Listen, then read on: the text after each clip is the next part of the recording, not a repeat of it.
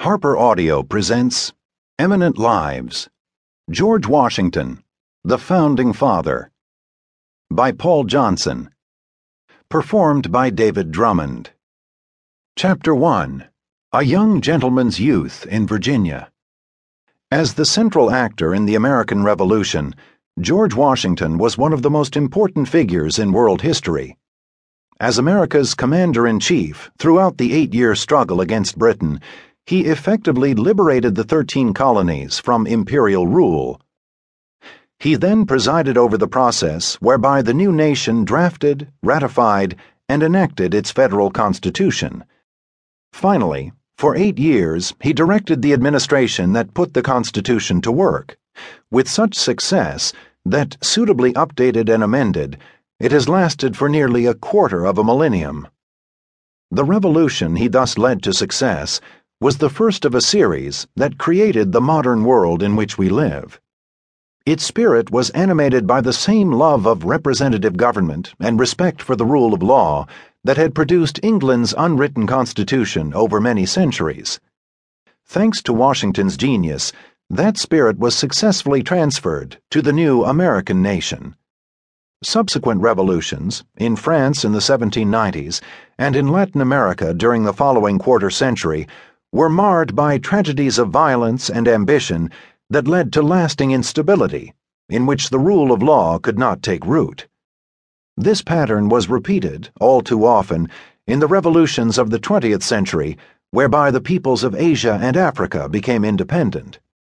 Throughout this whole period, however, the United States clung to the principles for which Washington fought and followed during his administrations. They enabled it to survive a near fatal civil war, to become the world's largest economy, to take in the poor of the planet and turn them into the richest people in history, and finally, at the end of the 20th century, to emerge as the sole superpower. At the beginning of the 21st century, the United States seems set to play the leading part in making the Earth secure and democratic.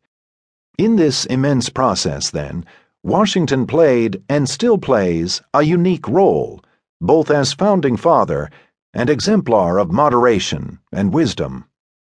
What sort of man was Washington, and how did he achieve so much? There ought to be no difficulty in answering this question if documentation alone could supply an answer. For more than a third of his life, he worked in the service of his country, and all that he did officially is recorded in the National Archives on a scale no European state could then equal. The American nation state was born in public, as it were, and minutely recorded.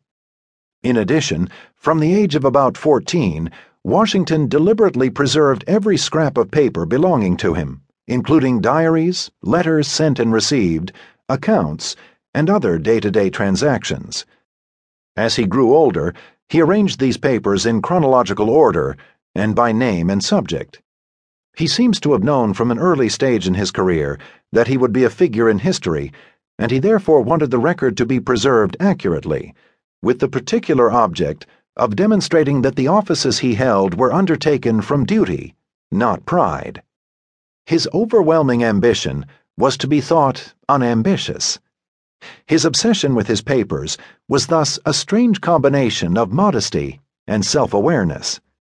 He took his archive with him when he went to war, and his personal guard was under strict instructions to protect it with their lives and hustle it to a secret place of safety if the headquarters came under threat. After the war, it went to his house, Mount Vernon, and was later hugely augmented by his papers as a president preserved and sorted by a private secretary and archivist. When Washington died, his assistant, Jared Sparks, took the entire archive to Boston, whence, in 1832, it was delivered to the Library of Congress, which had bought it from the heirs. Mounted, one document per page, hinged at left, and bound in leather, the papers occupy 163 linear feet of shelving and are sold on 124 reels of microfilm, now on disc. Taken together, they constitute the most complete record of a life in the entire 18th century, exceeding by far the vast quantities of memorabilia left behind by James Boswell, for instance, or Horace Walpole.